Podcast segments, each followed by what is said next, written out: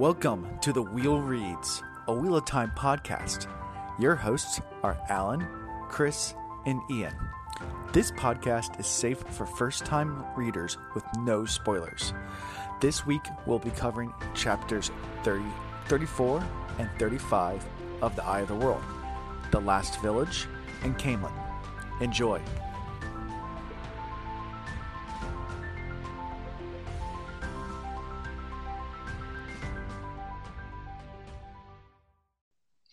All right, welcome to episode 17. Uh, moving right along to the big 20 number and getting closer and closer finally to the end of the first book. Um, we're kind of in that home stretch now. I know it seems like we still have a long ways to go. I know for Ian and Chris, by looking at their books, it seems like there's still a lot left.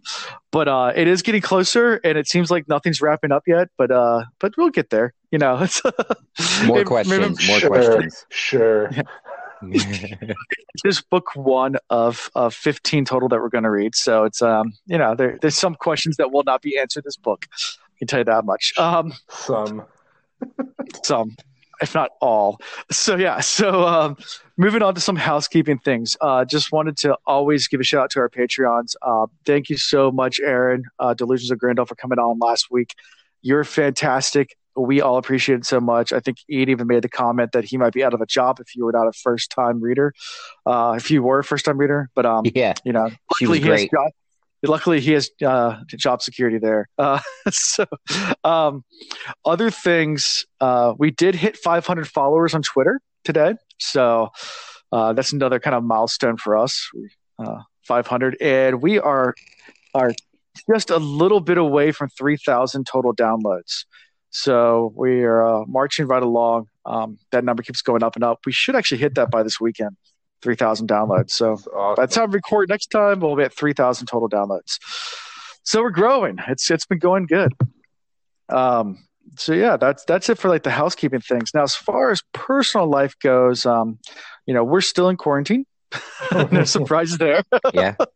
um, not much else is really going on in my life. Um, it's just been uh, it's been a busy day. Uh, we've had some family things happen today. Um, I can talk about that with people offline if they want to, but it's uh, still a lot to, to, to, to kind of grasp. But um, uh, my uncle had to go to the hospital, but um, but we're we're working through all that, and um, and hopefully everything works out all right.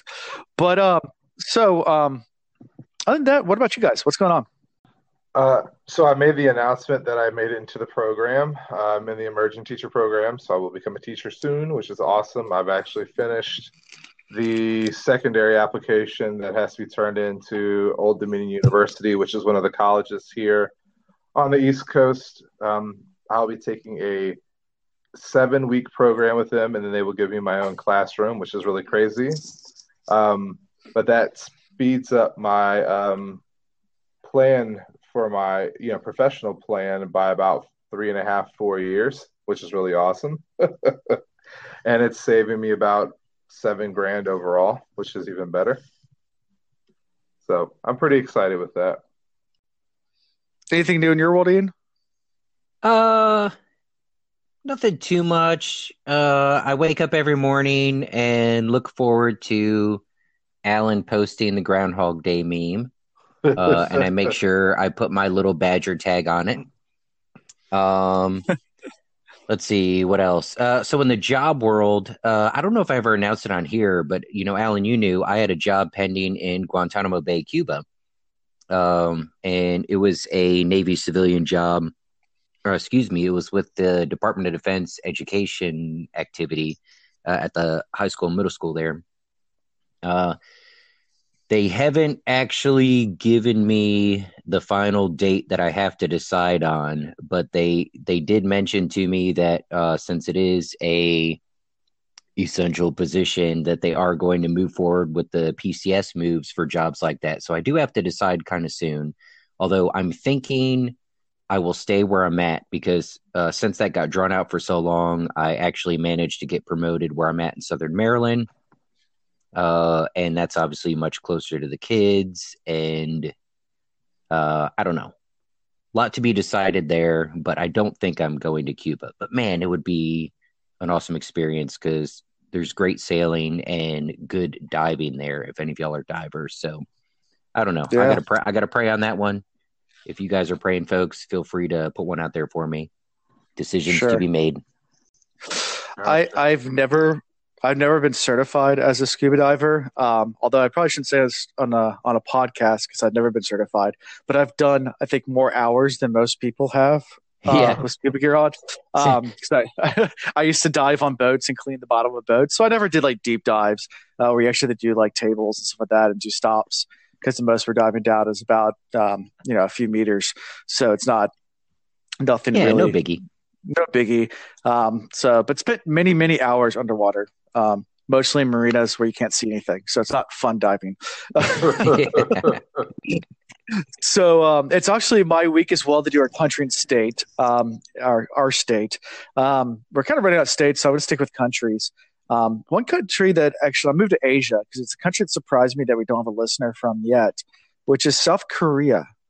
Um, we don't have any, we don't have any any listeners in South Korea. Um, so um, would love to have a listener there. I've I have lots of friends that have lived there or traveled there, and um, I've I've flown to the airport there. Um, that's about the I've got military buddies there, so that's a possibility. But uh, some locals would be cool if we Yeah. have that connection. So yeah, let's reach out, And- see what we can do. and- and the guy who's actually playing Lan, Daniel Henney, he's he's of South Korean descent. Um, so um, I actually think he speaks fluent Korean. So um, he's playing Lan, the TV show. So Interesting. yeah, let's do it. That's a good one. Great pick. Yeah, yeah. There we go. South Korea. Let's let's. There's some connections there to Wheel of Time. So um, moving forward to predictions from last week before we get into the chapter. So uh, one prediction was that Thom's going to be back soon. I think Chris said that. Yes. Um, I think both you guys said that Padan Fain's following them. Like yeah, that's one thing that you guys predicted. Um, um, something is drawing uh, the Dark Friends to them. I mean, I think you guys picked a couple things. You said either it's uh, the dagger, or maybe Mat drank from the cup during the dream, or um, you guys can throw out a couple theories there, but uh, about what's following them or Sure. what's making them follow. And then um, the last thing is uh, is trust no one. Dark friends are everywhere. Uh, kind of. Truth. I think that yeah. Hashtag bumper sticker. Wear the t-shirt. So moving on to chapter 34, uh, the last village. So we're finally coming to the end of this traveling. Um, we got the, the t- the title and then the icon is Trollocs. So thoughts about this? Uh, so initial thoughts when I saw it, or me looking at it now, having read the chapter. Initial thoughts when you saw it, because it's obviously different. Sure. Initial thoughts when I saw it. Um, well, they're about to get ambushed by Trollocs, uh, because I've pretty strongly associated it with um, Trolloc slash you know heavy metal scream band. But um, yeah, Yeah. that's initially what I thought. Obviously, isn't exactly how it panned out. Sure. The, the, the So continual more con- shirt. more confusion again. Yeah. more confusion. Um, for Yeah. me, I, I think I was in the same boat. Like I'm so used to this symbol meaning, you know, issues with Trolloc, but having read it, we know that there's that's not the case. So I'm really confused at this point as to why we continue to see this, or maybe we have the wrong interpretation of this symbol. So maybe it just means dark Yeah. friends in general, right. because Yeah. that we have plenty of. Could be. Yeah. It could So be. my, my my closest theory on it actually jumps into the next chapter, Okay. uh, and I'll, I'll throw one quick line, and we're going to touch it again when we get there. But in the next chapter, there's a line where they say, "What they did not see, they could not ignore. What they did not see was not really there." And then we have a chapter where I'm looking at this symbol like, haha, the Dark Friends, the Trollocs. Clearly, this is about to go down. Uh, and then it doesn't really, or does it? Mhm. Are we entering this phase where now it's impossible to tell friend from foe? Like, uh, I know we've had that issue in the past, but like now, I mean, you're you're coming up in an, an area that's pretty dense with people. I mean, I don't know. I'm throwing stuff Sure. out there. I don't know. Maybe they're there. You just don't see them. Sure. Dun dun dun. Dun, dun, dun. So yeah, so the the the chapter starts. We kind of get right into it. Um, with them getting to Carysford, I guess is that village, and they're trying to avoid all these towns anyway. So they're, um, as you can tell, they're kind of wandering around uh, the village, and they go over over the bridge over um, over there. Um, the village seems peaceful, but like I said, they're still super skeptical of everyone. They're trying to avoid the village.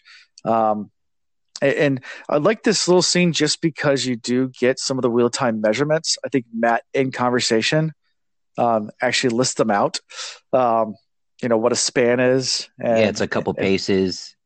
Right. And how many how many spans to a mile? What was it two paces to the span? He muttered.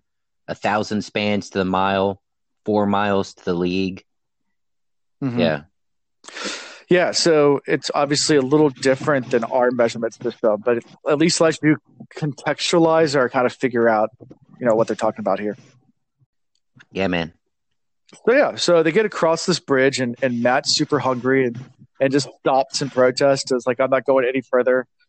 Um, you know, and, and they decide to go sleep in some haystacks, um, which uh, sounds really uncomfortable to me. But um, you know, before we move any further, any thoughts on this opening scene from you guys?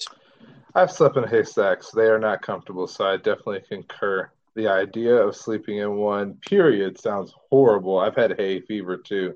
Not a good thought. Mm. The idea that they've been doing this for night after night after night, yeah, that really sucks. yeah.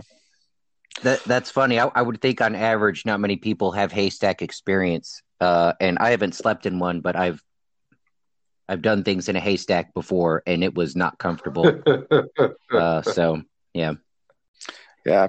But I, I, will say, so on this opening scene, uh, all that joking aside, um, the first thing I wrote on page one of chapter thirty-four was bullshit. Uh, mm-hmm. and and I'll I'll read first and then tell you what I meant by that. Uh, but he's talking about Carysford, and he says it's neat, vine covered, brick houses, and narrow lanes, except for the Caemlyn Road itself, quiet and outwardly peaceful. But what's underneath, he wondered. Uh, and I just wrote that it, it the bullshit in the uh, margin there because I was thinking he would make a great coworker. Uh, one of the best things I had to learn working for the government, but managing contracts, is that whenever you're talking to a contractor, pretty much any word that comes out of their mouth, you should think bullshit. uh, I, I, got I got caught off guard many times early on by, you know, taking people for their word in this business, and and they mean really well, and they you know they speak a good game, but you just got to remember they're motivated by money. So, yeah, I felt him on this one. Just walking around, and every time you see something that looks fantastic, and thinking, but what's really underneath? I mean, that's that. Maybe this is why I'm so jaded about every character we run into. Like that's my day to day life at work is listening to people paint a beautiful picture and thinking what's underneath and calling bullshit on them. So, I'd hire him. He could work for me. yeah.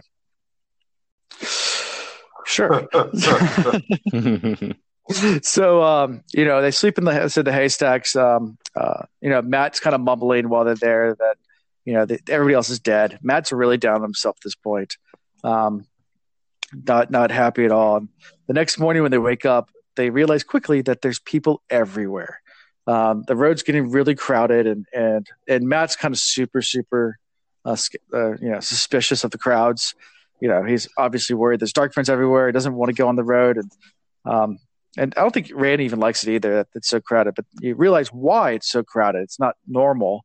Um, they're um, everyone's heading to Caemlyn to see the false dragon. Well, um, see, and it's Logain, it's funny because depending on the character, it's the dragon versus the false dragon. So you have a mm-hmm. lot of mm-hmm. individuals that are kind of I don't want to call them followers, but they are in real belief that this is the real dragon. And then you have others that clearly are just like in denial and want to see another guy who's touched the magic or been touched by the magic and is going to be, uh, I guess, his life will be ended soon. I guess is the hopes here. yeah. Yeah. Well, and there, there's confusion about it all around because they also they'll talk about followers of the dragon and then say dark friends. And then in one instance we're not quite there yet but i underlined it where they kind of interchange them like i mean what does it matter? They're both one and the same.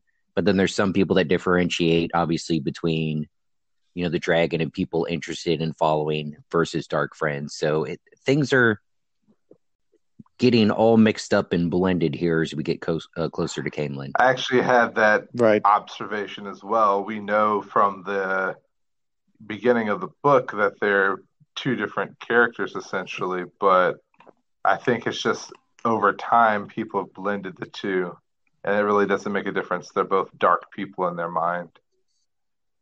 So Yeah, Sure. trust no one. What's really there you go. underneath? Yeah.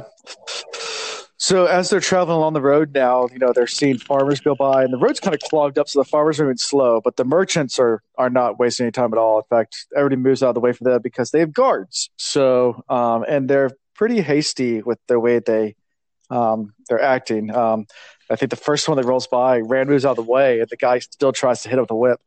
You know, doesn't even laugh about it, just doesn't even care. Just peasants. You know, it's basically the way they're looking at them. Well, you know, I took it kind of Um, differently. it wasn't more peasants, but you're dark friends, so you're in my way. Yeah, it just it's, it's you feel like this it's a I, don't want to say like the caste system in India but like definitely a Oh, class agree. system you know um um where where you know the merchants are a higher class than the the regular folk that are walking along the road so you know how dare you even think about getting in my way or even getting near me um it definitely uh it reminds me a lot of India's caste yeah. system Uh, well, Um, I'm, I mean, I'm not going to have too judgmental of a moment, but let's be honest. Let's not throw this off on some other country and say it reminds me of their caste systems and this, that, and the other.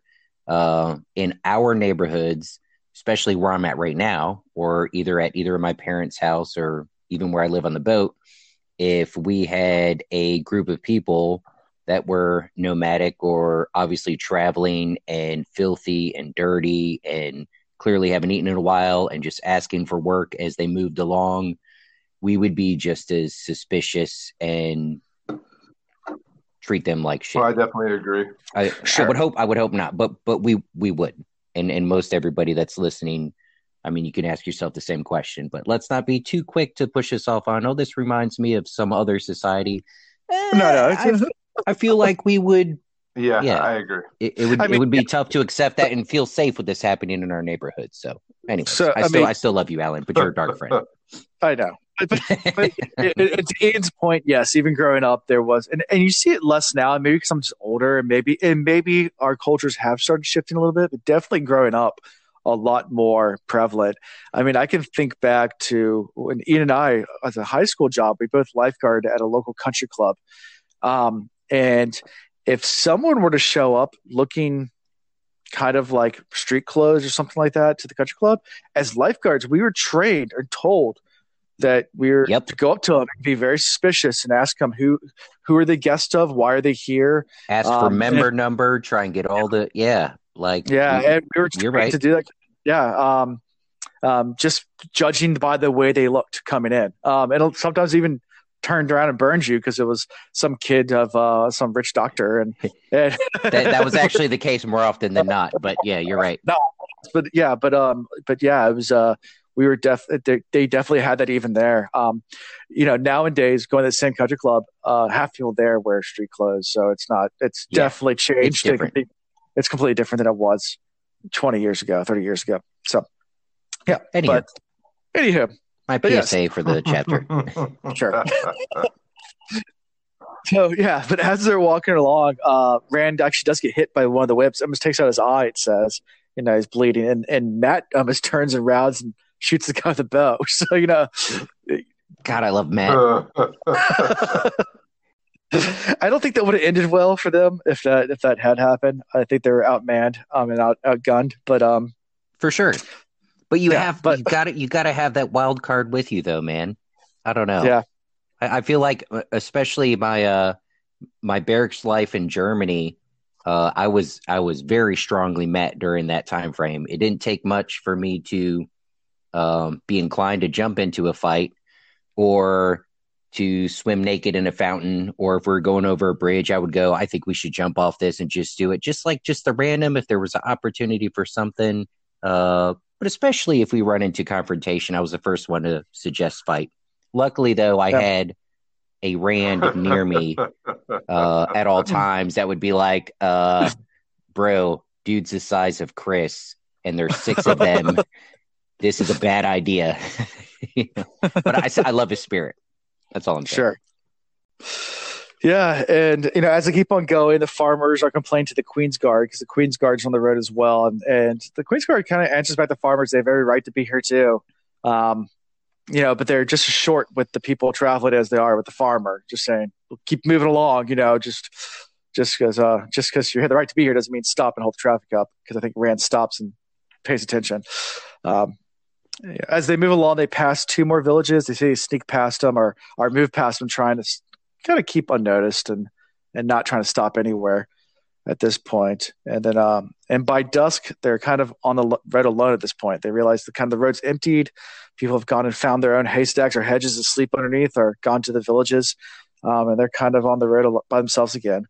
Um, and they finally get to the third village, and it's nighttime. Um, uh, thinking about going around this one as well, but Mat's complaining at this point, saying, "Nope, you know, I've had enough. No more walking. I'm too tired.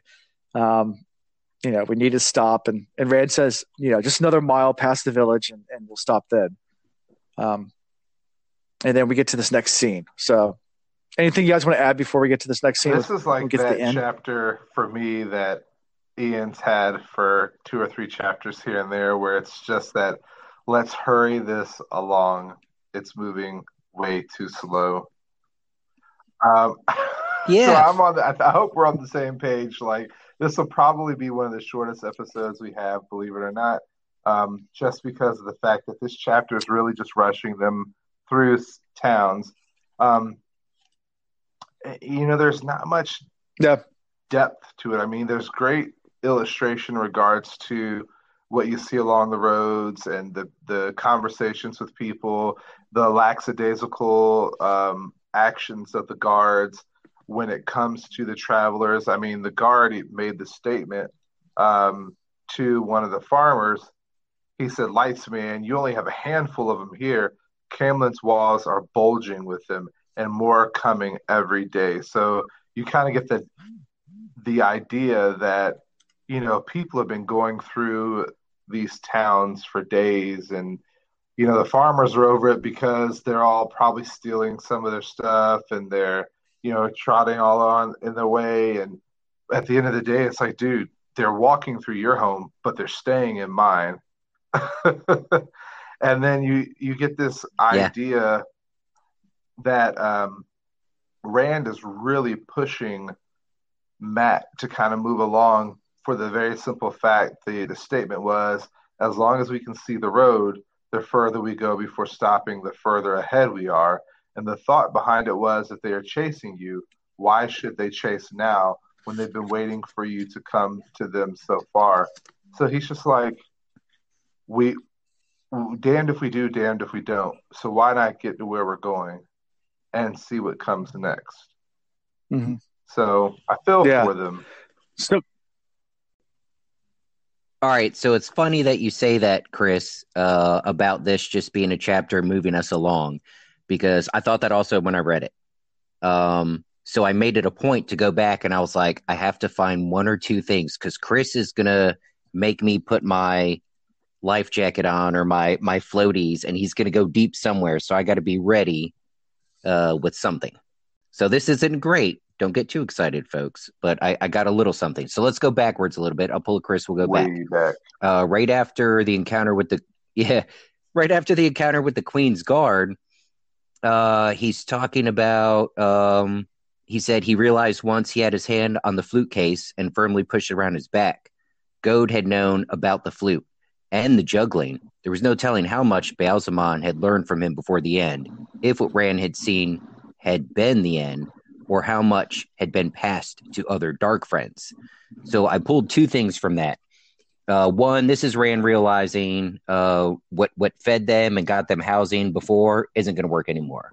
They they can't go from town to town and play and and do their their t- best Thom impression and get a meal and get a place to stay because now they're going to stand out. Dark friends know what to look for. Uh, but then I underlined the last line where it says, or how much had been passed to other dark friends. And now I'm back. It, I wrote not how much, but how. Like, how is this being information going from dark friend to dark friend? Like, does Ba'alzamon have this connection like he has in the dreams with these kids with all of the other players in the dark friend world? Like, how was all this info being passed along so quickly?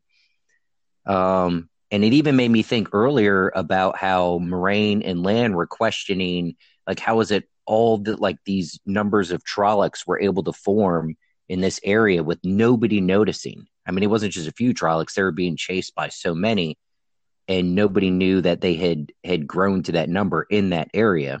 So there, there's something happening on the I'm saying the dark side. Don't judge me for saying that. The, on the dark side of things, uh, they're able like there's all this information being passed around their numbers are growing they're everywhere but i still unless i'm missing something i still don't know how they're able to pass information so easily and how it's following them so quickly along the road.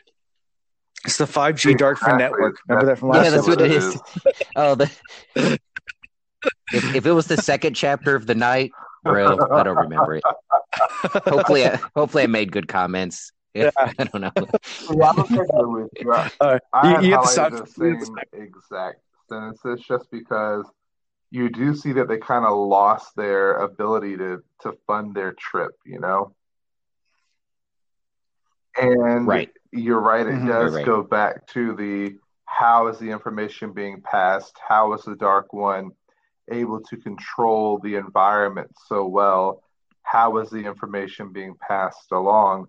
And at the end of the day, you know, I feel like we had the opportunity to get that information, but we gave it up by, you know, locking up our female dark friend and not really questioning her very much. And then we had uh what is his name? Yeah. The the no Partir Gode. Paitr, thank you.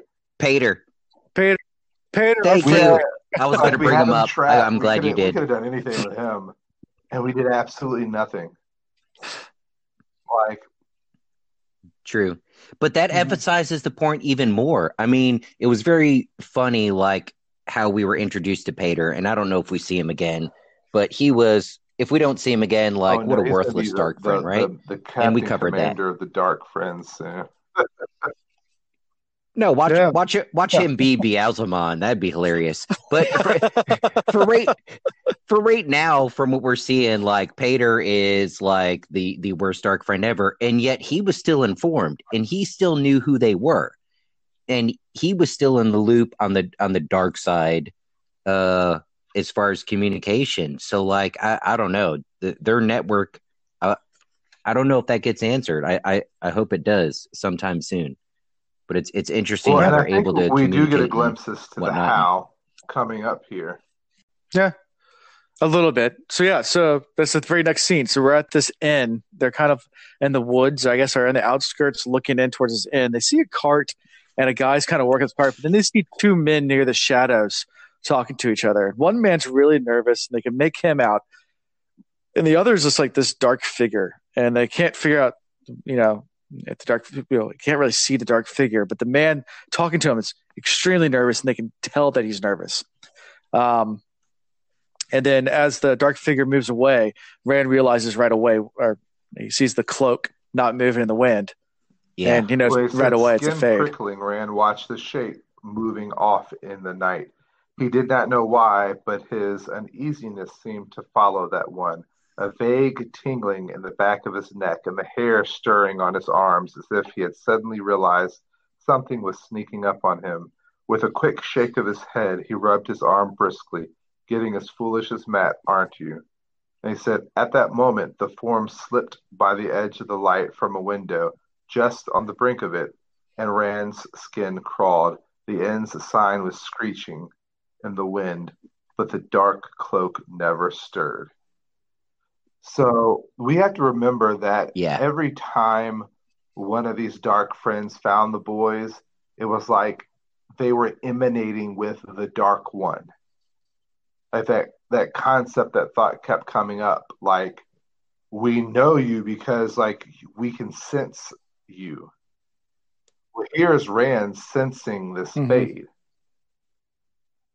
Like he's getting all of these Mm, feelings and they're external indicators that make him physically uneasy and draw his mind to the fade.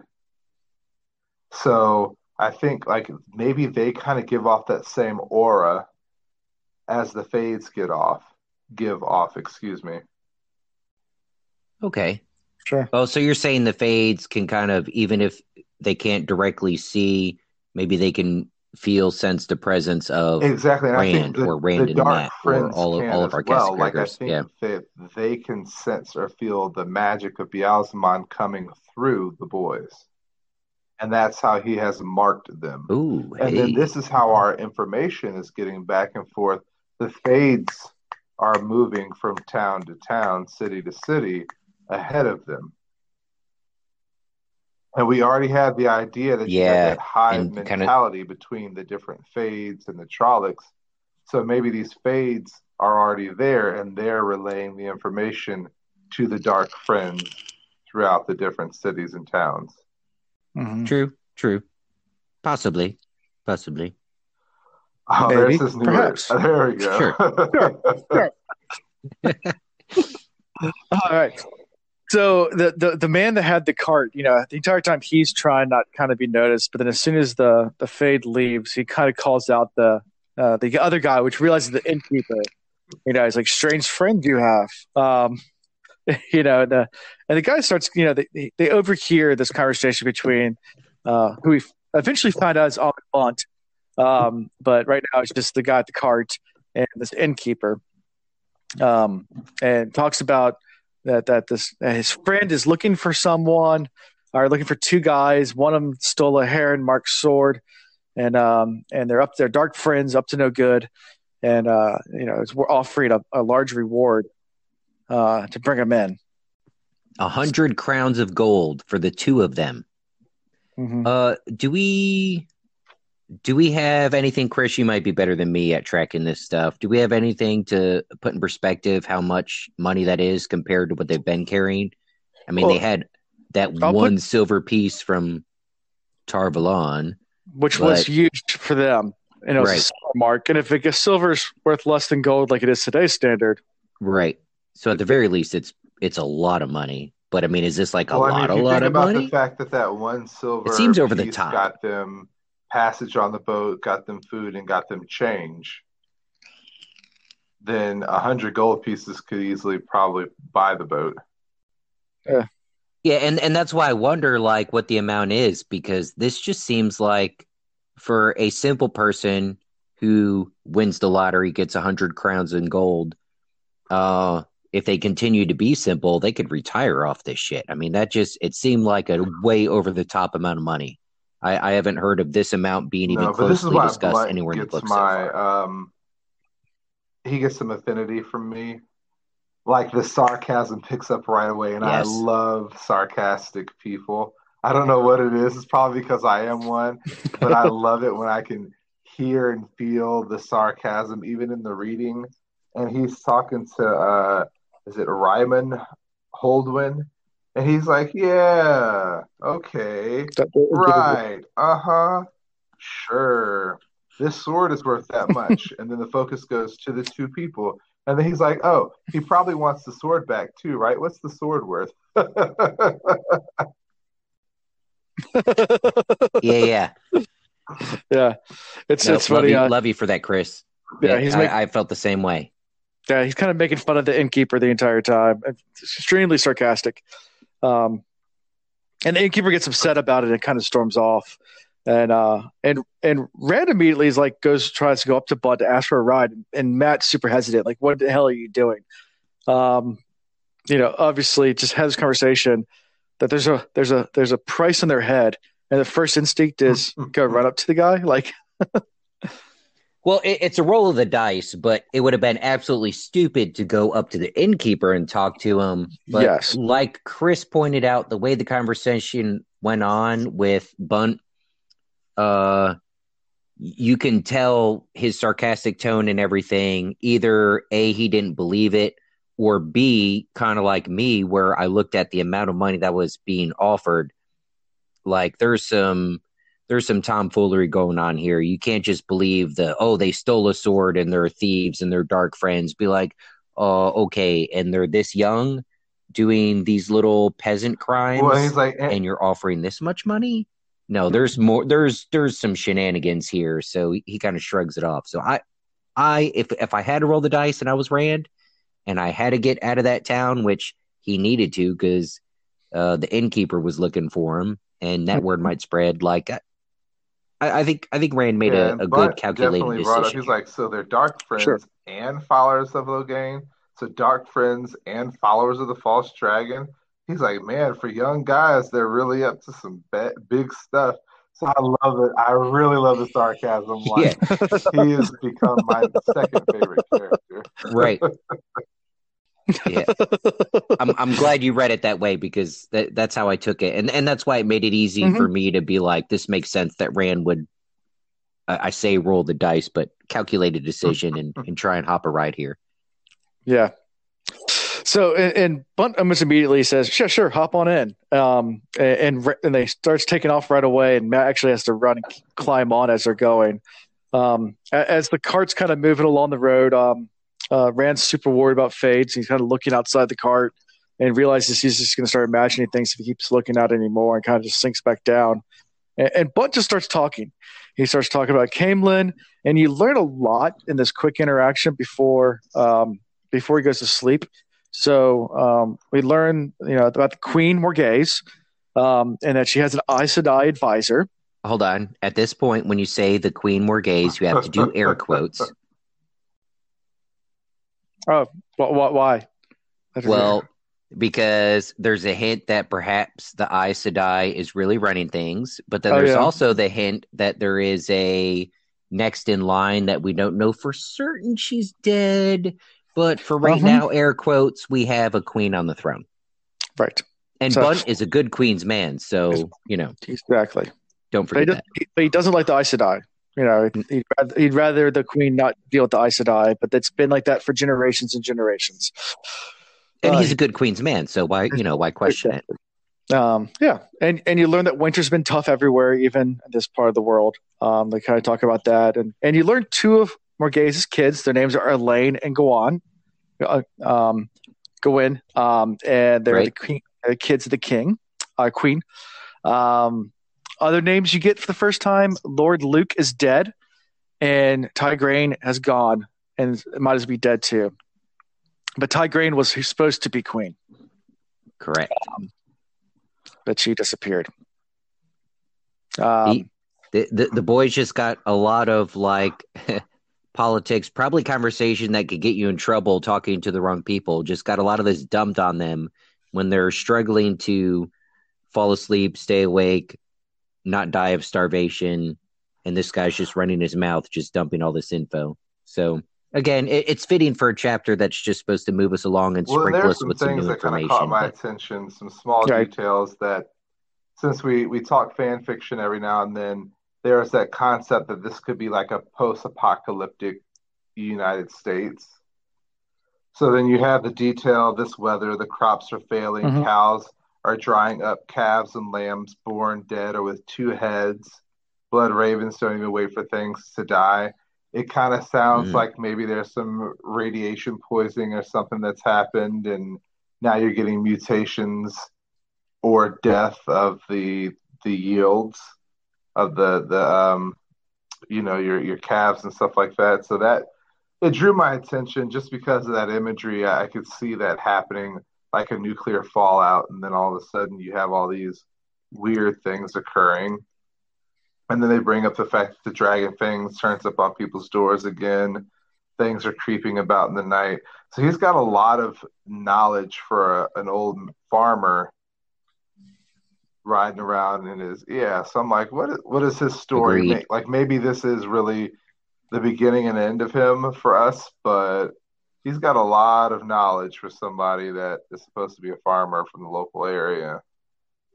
So But w- wouldn't wouldn't he fit right in? Like, remember how we were uh, trying to contemplate like what type of guild Thom could have been a part of, and one we're convinced he's not dead, and that he he had some greater mission uh, or plans for the boys, and he belonged to some. He wasn't just a Gleeman sort of thing, but like this guy that just happens to conveniently show up and help them along their way and give them a little bit more interesting information about what they're heading into. Like if if Thom was part of some secret guild that we find out in 4 Mhm. more books, um, I I wouldn't be surprised to find out that that Bunt wasn't of the of, wasn't like of the that. same cloth. You know, Yeah. put your floaties on, motherfucker. Yeah. we also we also find the queen's husband was uh, was the same husband as the first, uh, I guess, as as as Tigraine. The uh, um, same husband of her once she disappeared, married Morgase. Um, but then he was killed Mhm. by the Aiel during that war. So th- th- he's out of the picture now. Right. So she's so she's a widow. Wow. Hmm. Yeah. Um, and he's not happy about her kids going to Tar Valon because apparently that's For been another thing that they they've always gone to train, and he's not happy about it. It's about, it's about time they stop that. Um, and as Bunt just keeps on talking and talking and talking, eventually uh, Rand just falls asleep. Because as many people on my Discord say, as I keep on talking, they just fall asleep too. So, and along with my wife. Oh no. I've only fallen asleep twice in the burrow. Yeah, yeah. Well, I, I more than that. yeah, so then we enter into the dreams. Um, yeah. So he immediately starts getting some really kind of vivid dreams, and this is not the same as the other dreams. So this, these are definitely like kind of normal dreams, but they're they're they're weird too. Um, yeah, he dreams of Tam. He dreams of Thom. Um, you know, and that's kind of the big one is he's carrying Tam in the litter, and then all of a sudden it's Thom juggling uh, behind him, and and it gets to one of my favorite quotes uh, from from the from the you know where the queen is wed to the land, but the dragon is is one with the land, and the land is one with the dragon. I don't know if you have thoughts about all that. That's one of my favorite lines from that. But I've I've got it I've got it highlighted, but um this is one of those points where I, I put my floaties on and I was waiting for Chris to have something good. I just I know it's I know it's significant, but I've oh got man, nothing. you know, it I've was got one of those quotes where I looked at it and I was like, "This is a really neat quote. It's really cool." I wonder what specifically is meant by this. It's neat. And then I, I, I really took the time to think about it. The queen is wed to the land, so she has a responsibility to the land just because of her name's sake. This is but the dragon. The dragon is the one with the land. The land is one with the dragon. I think that just is the implication that the dragon is connected through the one power. And, you know, I didn't really take it very deeply because for me, that kind of is what stood out. Like we have this understanding that the dragon, though male, is connected to the power, and the power is coming from the land. Um, the only thing that surprised me is that you know we always have this connection with women being able to better maintain and control the power and not be driven crazy by it. So this sense that the male is more connected to the land than the woman, you know, that really confused me a little bit since we always think Mother Earth and we always think in that sense. Today, I was like, well, this is Ooh. this is a different way of thinking about things, and I really need to to take a step back and really keep this in mind as we read further along. Yeah, man. sure. I'm digging it. So yeah, as uh, but as they're walking, or as he's walking his dream and and dragging Thom along, and Thom's talking, juggling, he turns back and sees a fade behind them, following them, and, and has the head of of Lan and Moiraine, you know, both beheaded on either hand, and then the other Emond's Fielders are kind of being dragged behind behind him. Um, and this kind of grisly, gruesome image that he's having, and you know, he cries out and he, he burns up Egwene. Uh, it catches in flames. Yeah, so I had uh because I like Egwene at this point, and I know Rand cares for her, and I kind of like Rand too. Uh, my defense mechanism kicked in. Instead of actually pitching her bursting in flames, uh, I pitched her that dude from the uh towards the end of Holy Grail with like the the horns or whatever, and they walk up on him, and he's just pointing and blowing shit up. Tim, So Tim the like, Enchanter. His name was Tim the Enchanter. yeah, Tim the Enchanter. So like, Rand looks at Egwene, and Tim the Enchanter goes, "Oh, you like her?" Points at her, and she blows up. And so that's how I got through this little portion with a smile on my face. Okay. Sorry, I just yeah. Uh, so Rand suddenly wakes up and uh, he thinks he wakes up and there's a raven on top of him and goes to pluck at his well, eye and then he really by, wakes up. he requoted himself, Um, Thom, that is, after we watch Egwene get burned up. The dragon is one with the land, and the land is one with the dragon. So I want to know what the significance behind that is. Now, I think Mhm. really we're getting more question marks thrown at us that we're not going to discover the answer to anytime soon. Um, or it could be kind of a premonition Yeah. of like, you know, this current man who's claiming to be the dragon really will be, and he's going to be able to use the one power and kind of escape. Yeah, he's go- he's going to destroy the know. taint. Yeah. So so also one other thing we're not going to have an answer for, but I got to point it out. Uh, he's had in dreams before um, this image of Yep. his eye getting plucked out. Mhm. Like, but still, I mean, I'm, I don't even have any theories at this point as as to what that might be. But I mean, it, the fact that it's come up multiple times, it's got to mean something. I don't know if it's a foreshadowing to a literal. We're going to have Bran with a patch over one eye eventually, or uh, who knows? Maybe. sure. Don't don't don't quote me for a prediction there because I, I still uh, I have no I'm Part of me I have no idea. that like that's I don't know. another way that he's All right. glimpsing beyond So, yeah, kind of using Mat's mind's eye to kind of get an idea of where they're at. Like it's just like a glimpse. Like I'm snatching this image out of your mind, and now I know where you are, so I'm coming for you. Yeah. It's part of the tracking mechanism. Hmm. Mhm. How about that? Yeah. Caemlyn, the grandest city in the world. And that's how we end this. So, you know, and, and Mat's kind of, you know, as soon as he wakes up, Mat did not sleep at all. He said the guy talked all night long. And yeah. And, He pulled an Allen. Yeah. I love I love you, man. I love you. That was a low blow. Uh, it was, but it's okay. Uh, been there. Um, so yeah, so chapter ends with Bunt saying, "We're here, Caemlyn, the greatest city in the world." So yeah, any thoughts from that chapter? No, it was really one that was meant to get us to Caemlyn. I'm surprised we talked this much about We, it. we spent That- that's 10 my two cents. figure out my phone. We we, we yeah we, we we- yeah 10, 10 minutes of that recording time is trying to figure out the phone, but um, right. but we we we stretched some stuff out there. So um, so yeah, we'll move on to the next chapter, but first we got to go have an ad. Chapter 35, Caemlyn. Uh, we got a picture of a new icon, a new one. It's a lion. Any thoughts? I know there's not much talk about the chapter title. It's just the name of the city we've been going toward forever. Uh, but we do have a new icon. It's Lannister, House Lannister. Yeah, right, right. The Lannisters. yeah. It gave me the impression of royalty. Uh, and there's been talk about the queen, and obviously we got the rundown from Bunt about what's actually going on there. But anyways, uh, so that when I first looked at it, entering Caemlyn, this big grand city, there's royalty sitting on a throne there. I see the lion. I think king, queen. That, that's about all I got. Yeah. And you see, you see a little. Well, never mind. Never mind. That's we won't go there. You see a little. Oh.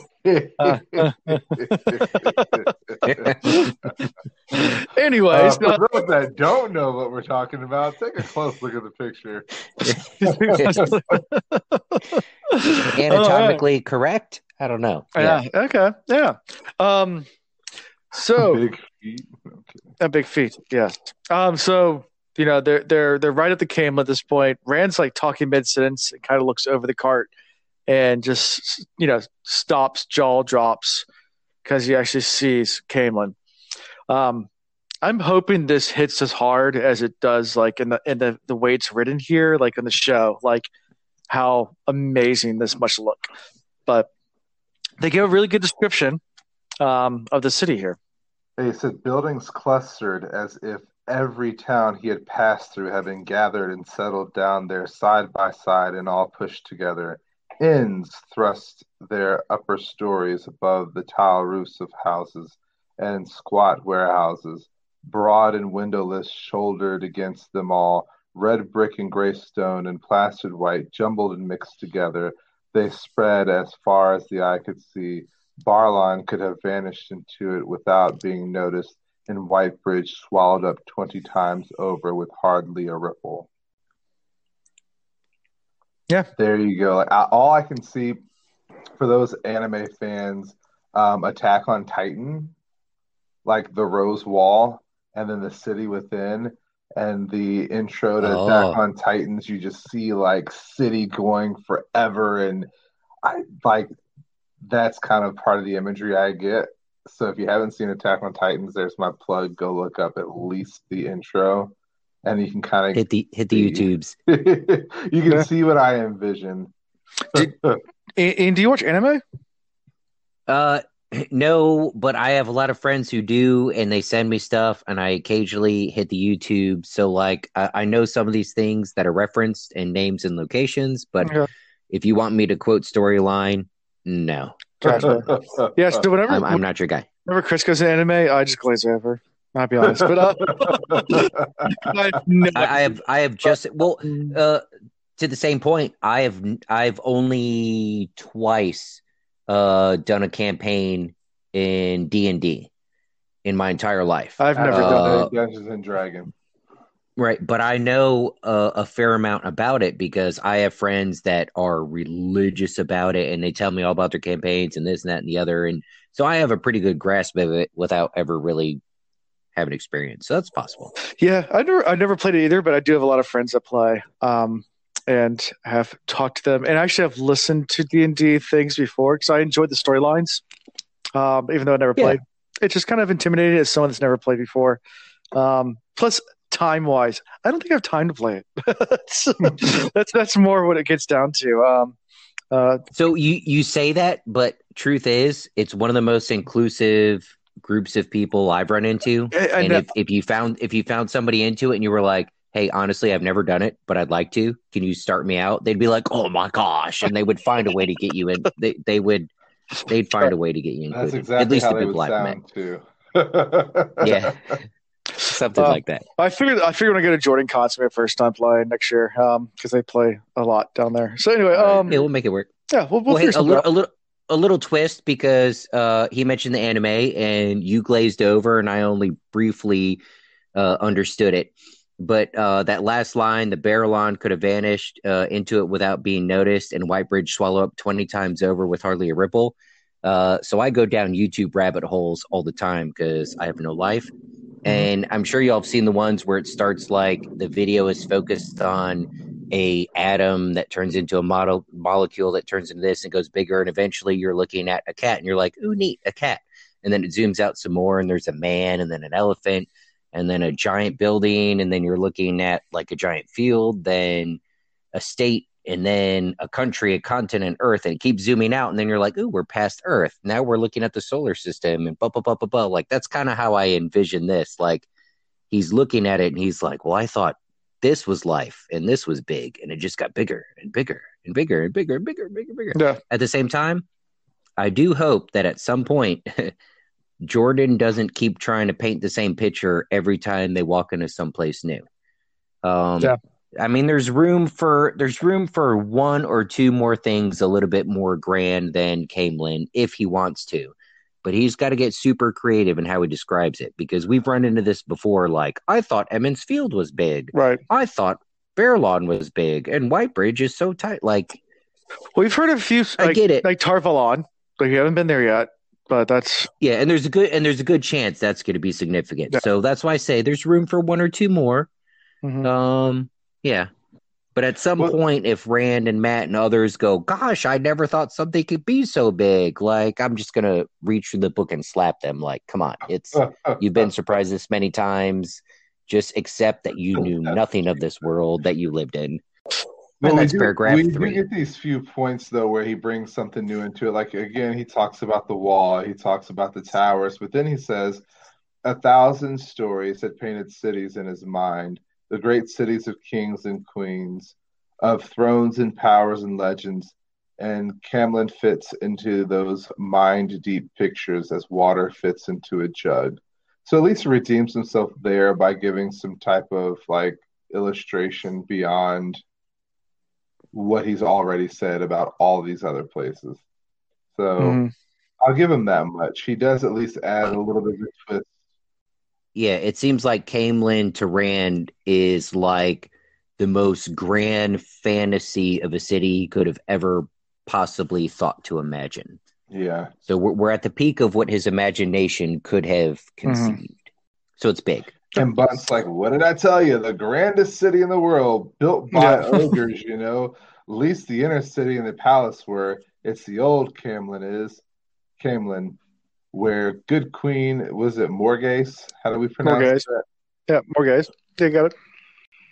So he just he's enthralled by it. So, you know, and I like this guy, so this would be my, Yeah. my final resting place. Yeah. Sounds good. So Mat's worried about all the people though. So as they're getting closer, Mat's getting really sketched out by all these people in the city. Uh, Rand kind of looks at an opportunity like it's gonna be easy to hide, you know, like but Mat's worried there's too many people, too many could be dark friends. And Rand's like, well, we can hide, we can blend into the crowd. Um, they can't all be dark friends, kind of Rand's approach to it. And they they go into the city and uh, you know, they see an actual boulevard that has a median, you know, which is kind of foreign to them because they're used to the Yeah. roads that big.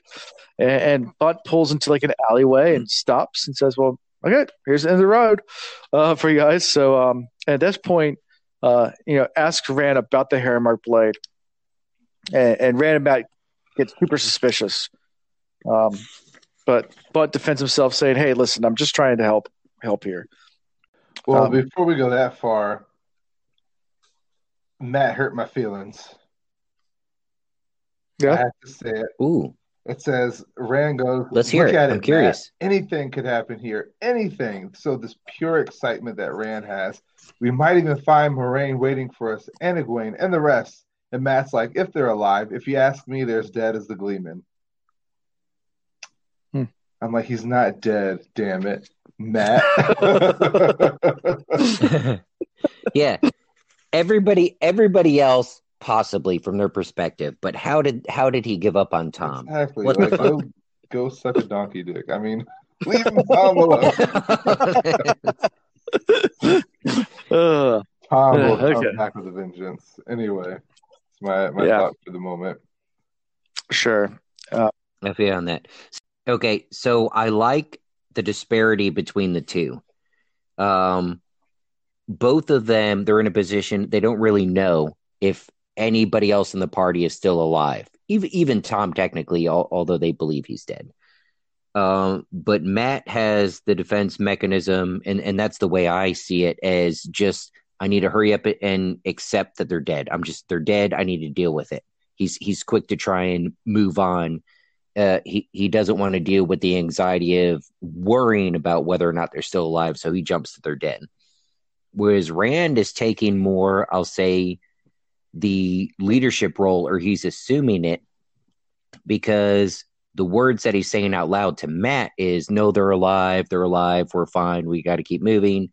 But then you read the italics of what he's thinking, and, it, and it's more, "I hope they're alive." Like, Right. uh, you know, he, he he quotes the light, and when I when I see light, I, I think the f bomb. So it's like fuck. I hope they're alive, but that's what he's thinking. But when he says out loud, he's trying to lead Mat along uh, along Mhm.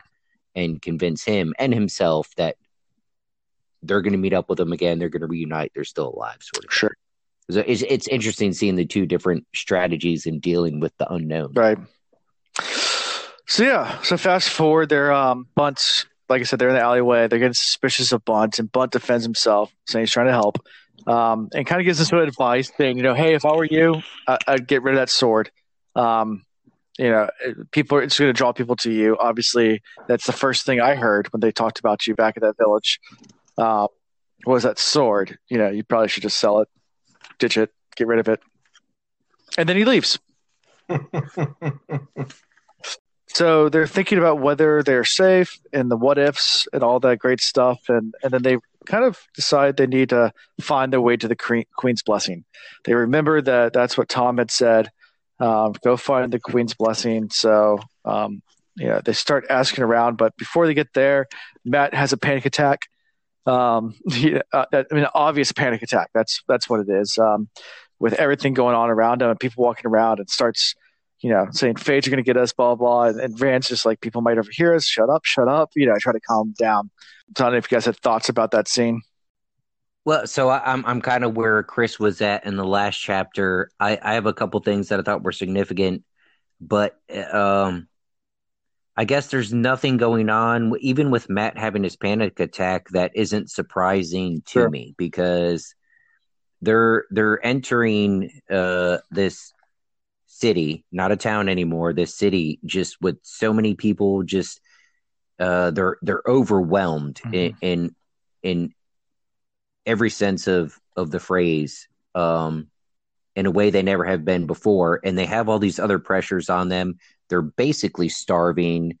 Uh, they've been traveling nonstop, so like for Mat to be freaking out, okay, uh, not a surprise to me. Story's moving along for Rand to be second guessing himself between what he's saying, what he's thinking.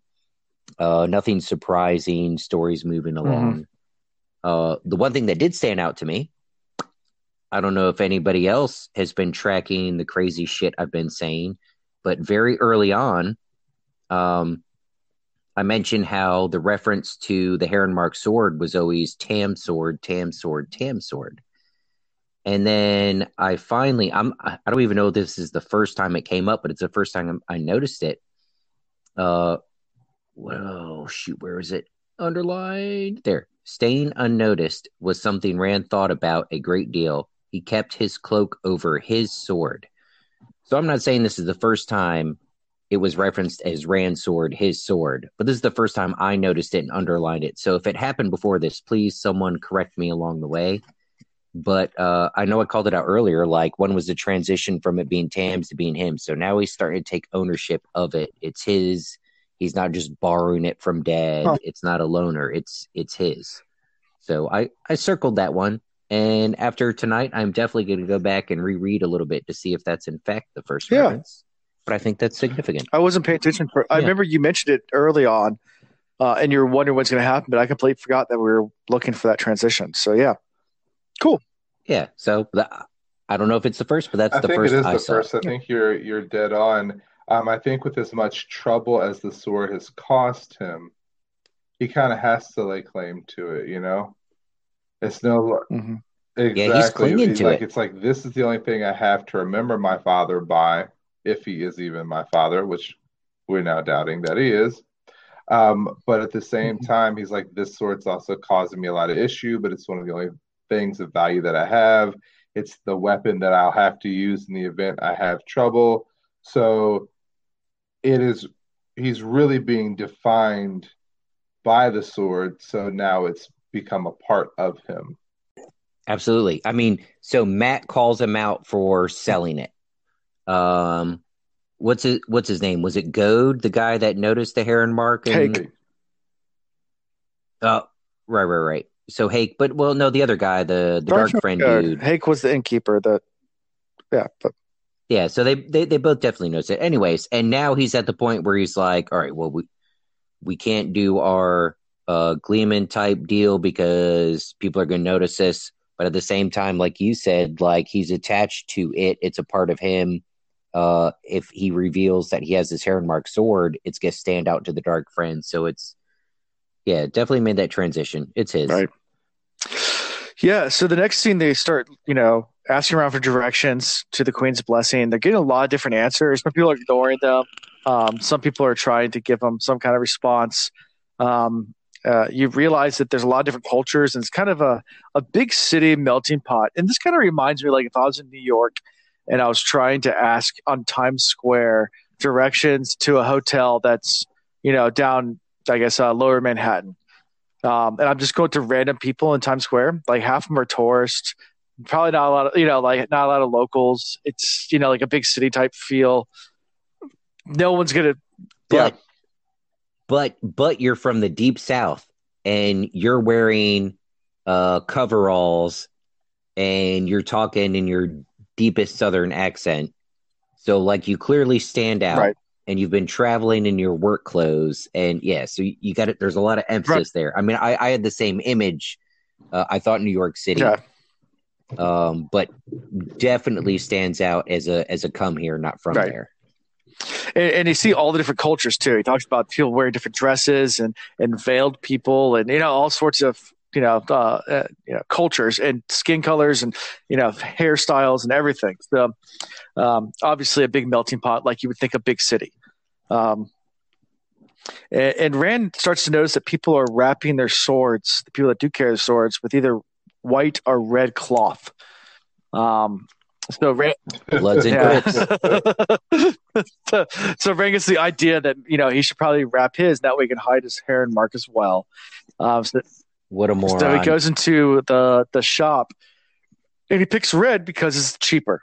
Uh, that's that's his logic. He has no idea. He, he goes, has no idea the goes with. He has bloods. no idea the meaning of the cloth. So I just want to stop there and kind of get your thoughts on this whole entire decision that Rand's making right now. I'm curious if our you, you know we have people not just over the U.S.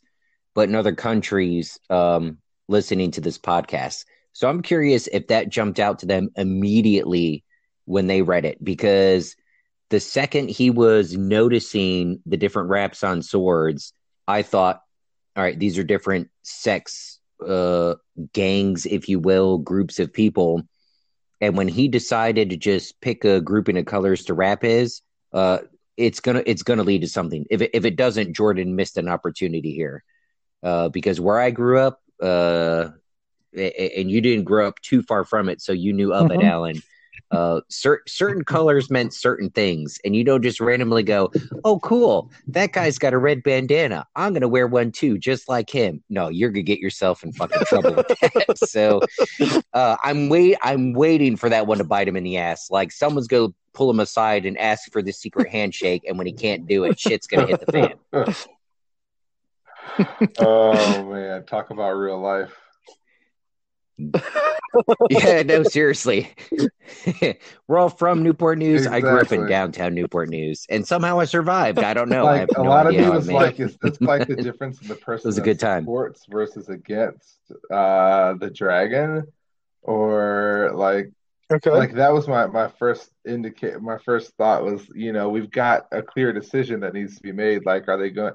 Do we know for sure this dragon is going to be put to death? Is it going to be left to the people? Are there people out there that are going to fight against those that want the dragon to be, you know, put to death? Um, which means there would be two different sects, which means there would be some type of fighting in the city, which would be horrible for a place this crowded.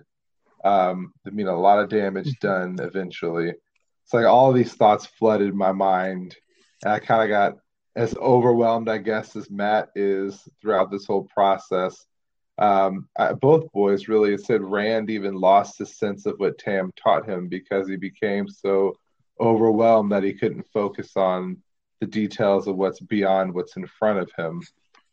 So, like, Mat is the one that's like clearly outwardly yeah. spoken about how uncomfortable he feels, how he feels like he's going to die, um, how, you know, anxious he's gotten. But then you got people like uh, Rand, who's now making just like these quick, rash decisions without gathering the intelligence first, like he was taught. So, you know, that bothered me just a little bit. Exactly. sensory overload. Mm-hmm. They've never experienced anything like this, so there's a bit of bit of panicking going on. So I'm, I'm giving them some wiggle room. You know, we're, we're, we're all making. kind of panicking. This is the the most action we've got in one chapter in regards to like yeah everything picking up and coming to a point of like aha! It's Like I'm excited because like stuff is about to happen. It, yeah. So after they get out there, um, you know, Mat's upset with Rand about how much money he spent on cloth. You know, saying, "Hey, you know, this is a waste of our money. We're almost out of money. Why are you spending money on cloth you eat food? You know, place to sleep." And, and and Mat's super paranoid, super upset. He's just kind of falling apart at this point.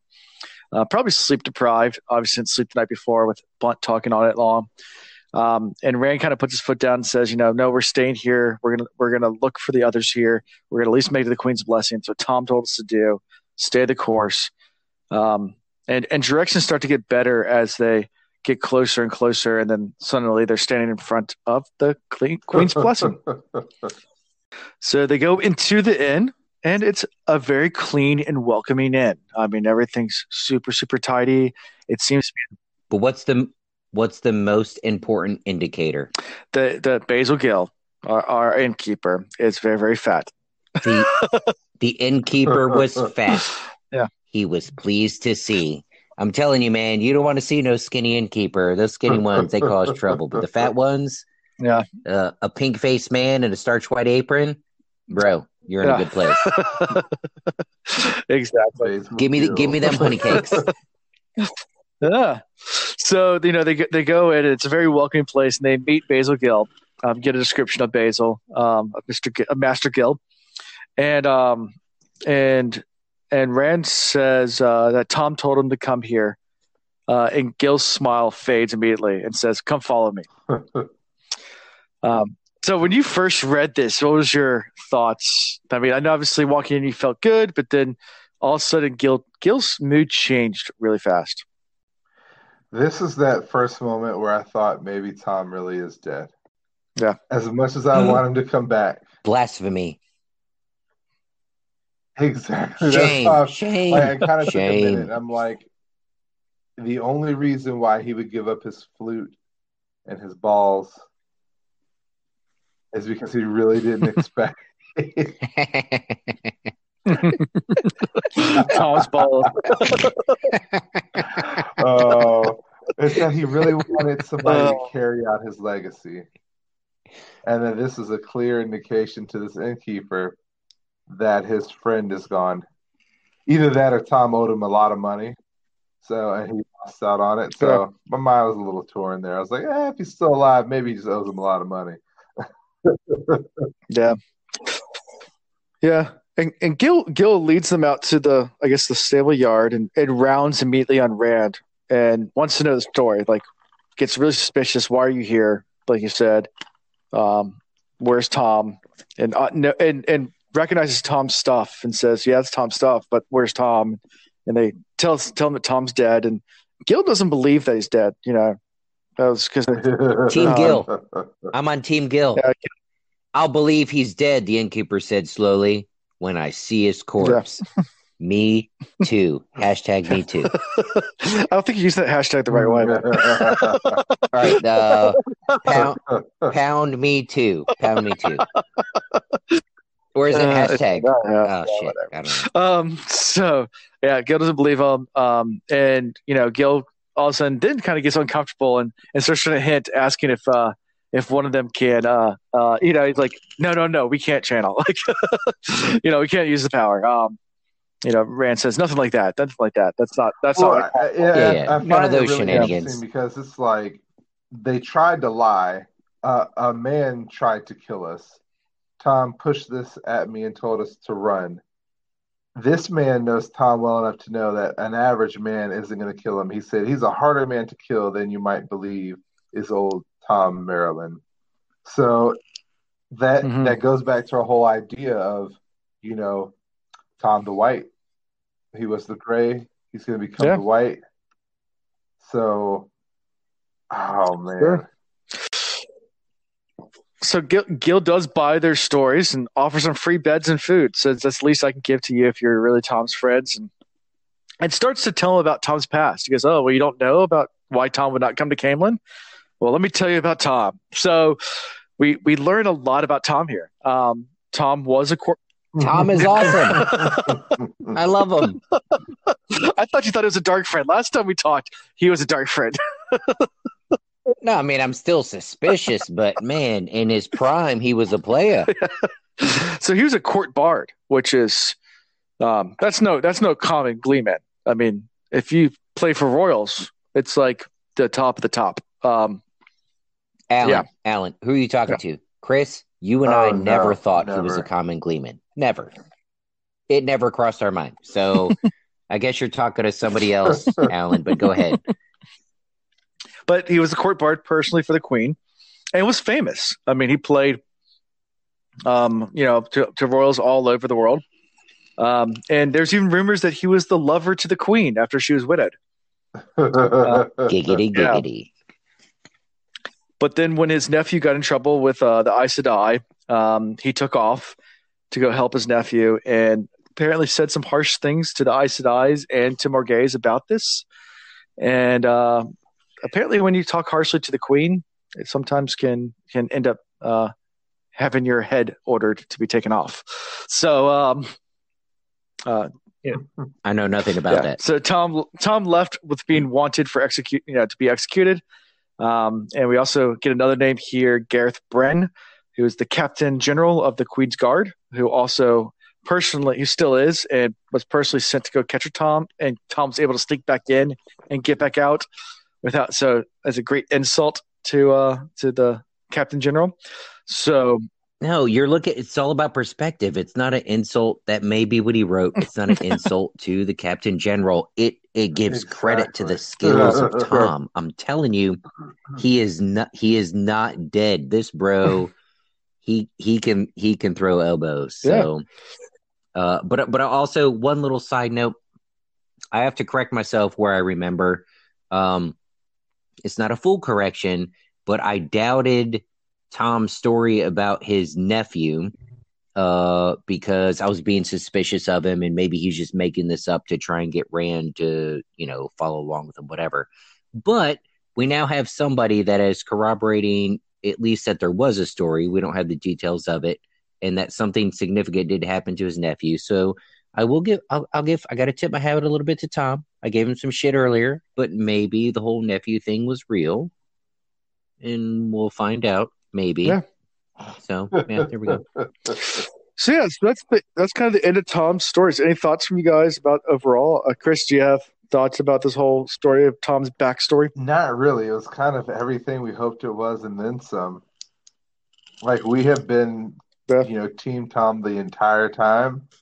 Um, the fact that he uh, may have diddled the queen a few times is pretty awesome. uh, I wonder if there's like maybe not a nephew, but like an illegitimate child or something. You know, that would be something Right. cool. Um, but you know, it's, it's exactly what I thought it would be.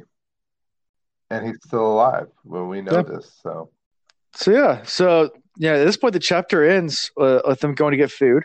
Um, yeah, going back into the end, and and and we kind of wrap up this chapter. So, any final thoughts on the on these two chapters? Are I know they kind of seem like filler chapters, but there are some little nuggets in here. Um, that uh, they're they're not hundred percent. There, you know, you get Thom's backstory. Uh, in the previous chapter, we had the the, the little bit about uh, you know Almen Bunt's uh, story as they're driving. But yeah, I mean, I'm gonna be honest. I'll say this, and it's just a little more emphasis on our Thom theory. People could be laughing at us, or maybe they're like, "Oh my gosh, they're onto it." I don't know, but I I still think he's alive. But uh, the story of Thom, uh, whether he's alive or not, is going to grow. At least I hope it does, because the innkeeper, uh, as he's rattling on to Rand, says, "So I'll give you beds, not the best, but warm and dry, and something to eat." And I can't, I cannot promise more, however much I'd like. And then Rand says, "Thank you." With a quizzical glance at Mat, it's more than I expected. And then, as it as he's thinking about it, he's like, "What was the right sort, and why should he promise more?" And clearly, it has nothing to do with, at this point, from Rand's perspective, who Rand or Mat are. It has everything to do with what Thom was, who Thom was, in his relationship with this person. And it, you think about the buildup coming up to uh, Caemlyn, and nobody was giving them any sort of courtesy. If people looked at them, it was just to roll their eyes or glare or whip them with a, a, a bullwhip or something. And now all of a sudden, just the mention of a relationship with Thom and they're getting fed, they're getting a place to stay at a nice inn in this grand city. Mm-hmm. Uh, there, there's again, uh, I don't want to keep challenging Jordan because I think uh, so far he's a fantastic author, right? Right. But he would be doing a huge disservice if he doesn't wrap this up a little bit more with Thom because there's clearly more to it, and I'm intrigued. Any final thoughts, yeah, Chris? that's very well said. I'd love to know what he said to the Queen. I'd love to know what their interaction really looked like. I, I hate how his story continues to build if he's supposed to be dead. Like, what level of importance should he really hold if he's dead? So I'm going to use this as support for my theory that he will be back but then it also raises suspicion for me that there's more to the story of the nephew because of the fact that his nephew is really the cause of him falling from greatness to be honest with you i mean there's nothing better than being like you know the i mean you're you're messing with the queen like you, there's no you, are sleeping in her bed yeah. you're eating her food all you gotta do is play a little bit of music and uh and pleasure yourself with her and you know, so it's I just can't wait to find out more. But at the same time, I don't really want to develop him if he's not going to come back. Move on to somebody else. And that's the other thought. Like I'm kind of I'm kind of worn out with the the Rand and Mat like crybaby stuff. Like I'm ready to get back to Perrin yeah. and the shape shifting that he'll be doing soon. I'm ready to I'm ready to get back to Egwene and her learning to use her magic. I'm, I'm ready to get back to our, our wisdom and her adventures with Moiraine and becoming an Aes Sedai rather than a wisdom. Like, I need a little bit more action now. So far, our characters have just been getting beat to heck. Yeah. What you're saying is we need to be able to read exactly. the next three books in the next three weeks is what you're saying. Yeah. Can't happen sorry but that ain't that ain't gonna happen. Yeah slow it down yeah. bro pump the brakes. So yeah but next but next week we do get to do some shifts uh, so next week we're covering two more chapters. It's going to be uh, the chapters are chapters 36 and 37 the web and web of the pattern and the long chase um, and Web of the Pattern, you get to meet one of my favorite characters in the entire series. So, um, so as soon as we're done here, well, actually, we're going to go and talk to other people on Discord. But as soon as we're done, done um, with everything, um, you guys can go ahead and read if you want, or you can wait till next Tuesday, like you guys normally do, uh, to, read, to read these next chapters. But um, if there's nothing else, I'll go ahead and wrap this up. So uh, how you can find us. We can be found on social media. Um, um, at the uh, at the Wheel Reads on Twitter, Facebook, Instagram. Uh, the Wheel Reads at gmail.com is our email address. Uh, we have a wonderful Discord community um, that is listening to us live right now. We're continue doing these live streams, uh, I guess, while COVID's going on and while we can and capacity. Uh, technology doesn't work; it doesn't work. Uh, obviously, last week we didn't because we had a lot. We had a guest host, but um, and we'll do those again from time to time. I think our next guest host is, is episode 20, and we're on 17 now. So we'll, we might do a few more live ones before uh, we have to do a non live one again, or if we're not quarantined, we'll figure all out. Um, and then uh, Patreon as well. Um, we do have, like I said, we're growing that. Um, those do mostly go back to buying us equipment uh, and giveaways.